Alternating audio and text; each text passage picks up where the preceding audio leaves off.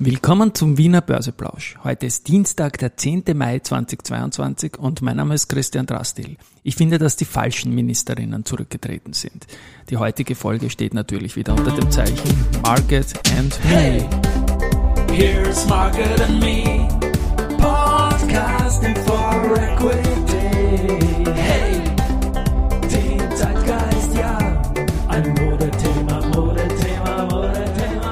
Sehr geehrter Herr Bundeskanzler, jetzt sind auch Sie bei den Populisten angekommen. Mit Ihrer Aussage über eine eventuelle Zwangsbesteuerung der Energiekonzerne haben Sie die Marktwerte der größten börsennotierten Energieunternehmen deutlich unter Druck gebracht. Wird es in Zukunft bei staatsnahen Betrieben einen Abschlag geben, da ja populistisch motivierte Sondersteuern im Raum stehen könnten? Oder haben Sie gute Berater, die Ihnen raten, mit den vorhandenen Instrumenten wie zum Beispiel Dividendenausschüttungen einen Anteil zu lukrieren? Und der Aktionär sowie der Bund ist nicht benachteiligt. Noch dazu zahlt der Aktionär sofort 27,5 Prozent Steuer. Ist dies betriebswirtschaftlich sinnvoll? Oder wäre es nicht besser, das mehr verdiente Geld den Energieunternehmern zu überlassen, um betriebswirtschaftlich sinnvolle Investitionen zu tätigen? Ich höre, dass Andritz eine Turbine entwickelt hat, deren Investitionen sich nach einem Jahr bereits amortisieren. Nun denn, die Strompreise sind hoch. Her mit der neuen Turbine und wir erzeugen noch mehr Strom. Oder der Beitrag in OF.at vom Samstag. Photovoltaik-Boom führt zu Netzproblemen. Interessierte müssen mitunter Jahre auf einen Netzzugang warten, wenn sie eine neue Anlage installieren. Ist das die Energiewende, wenn Sie die Energiefirmen zwangsbesteuern, anstatt sie zu animieren, schneller zu investieren, um die Energiewende herbeizuführen? In Vorarlberg, Tirol und Salzburg gibt es keine Windkraftanlagen. Ist das die Energiewende? Ist nicht der Staatssäckel durch die immensen Mehreinnahmen aus der, aus der Ust gefüllt? Nehmen Sie dieses Geld, um mit der Gießkanne Heiliger Florian zu spielen. Finger weg von den Energieunternehmern. Die brauchen Geld zum Investieren. Es wird wieder Jahre geben, da sind Energieunternehmen nicht mit prallen Kassen gefüllt. Haben nicht alle Experten vor circa fünf Jahren die Meinung vertreten, dass der Strompreis nicht mehr steigen wird. Der Verbundaktienkurs stand damals bei 16 Euro und viele meinten, der verstaubte Betrieb ist zu teuer und wird nichts verdienen. Mit freundlichen Grüßen, Herbert Scherer.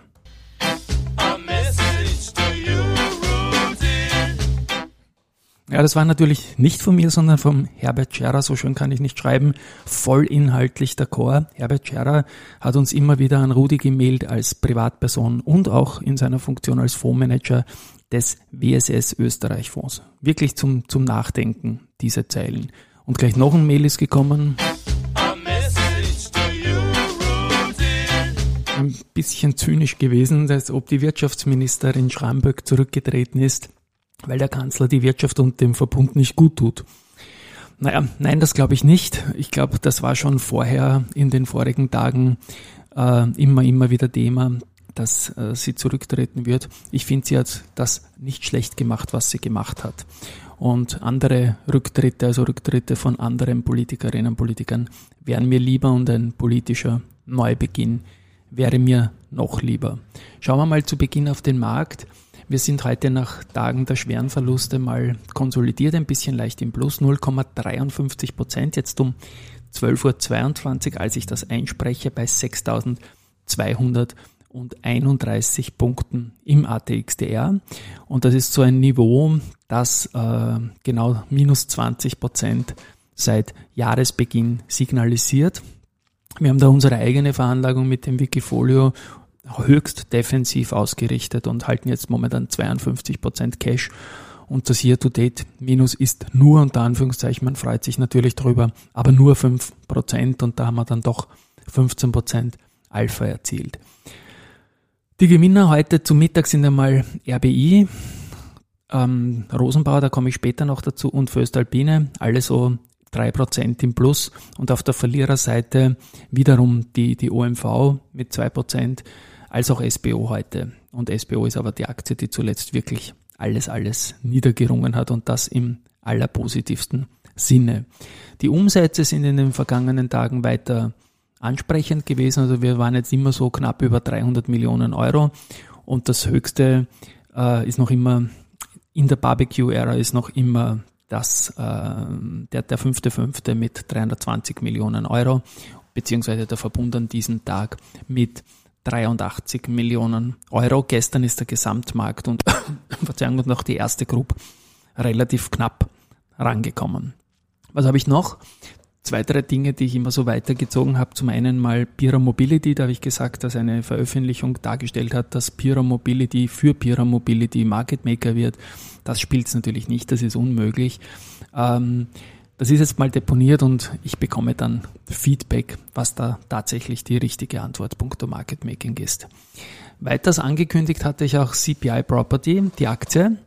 Äh, das Unternehmen haben wir immer wieder gebracht, das ist bekannt in Österreich, das sind diejenigen, die die S-Immo und die Immofinanz übernehmen wollen und auch, nehme ich an, werden. Und da ist man jetzt bemüht, habe ich aus der Wiener Börse auch gehört, dass das ein interessanter Kandidat für den Global Market ist, die Aktie von CPI Property selbst. Ich habe mir die Aktie angeschaut, die ist in den letzten fünf Jahren zunächst einmal vier, drei Vierteljahre hat die gemacht, so wie früher die Aktien bei den Immobilien äh, am Strich nach oben, so von 0,66 auf 0,74 fast ohne Wohler. Ähm, auch nicht tägliche Kursbildung. Und ja, also wie unsere alten Emos, wo es danach äh, Probleme gegeben hat, zu Recht.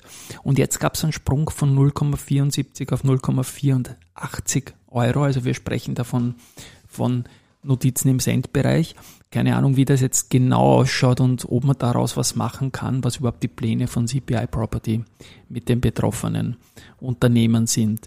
Der letzte Punkt noch, äh, bevor ich zu den Nachrichten des Tages komme, hat mich was gefreut und zwar der, der Gregor Rosinger, der hat im Börsenradio in Deutschland wieder mal gesprochen. Das ist, das ist diesmal auf 29 Minuten gegangen. Und da er geredet über seine Anlagen in Militär, Agrartechnik, über Währungsgewinne, jetzt auch im Kryptobereich, im Ether tut er was, was mich sehr gefreut hat, dass er auf die österreichische Börse nicht vergessen hat und die VIG-Aktie als sein Basisinvestment sieht.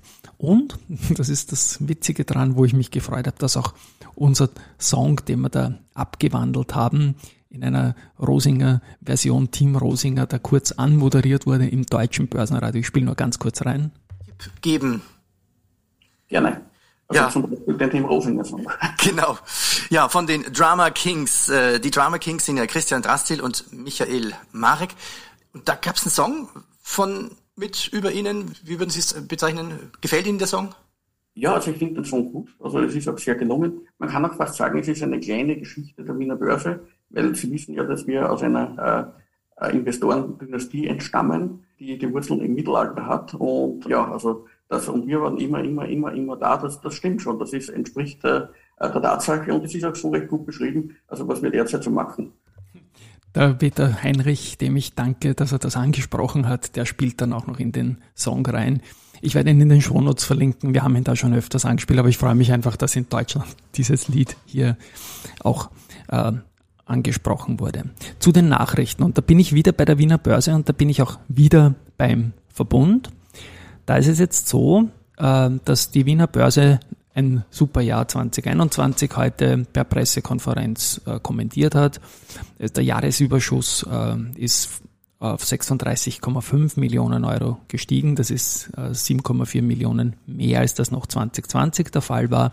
Das ist natürlich getrieben, äh, es hat ein schönes Handelsgeschehen gegeben an der Wiener Börse. Die Umsätze, die Handelsvolumina sind nach oben gegangen und auch die strategischen Tools der letzten Jahre haben sich jetzt ausgezahlt und ähm, es geht sowohl beim Wachstum natürlich, das ist klar, aber auch bei den Investment Standards. Wie gesagt, die jüngste Geschichte ist die, dass man das Specialist-Modell abgelöst hat und jetzt ähm, dieses BBO-Modell, zu dem ich Barbecue sage, gemacht hat.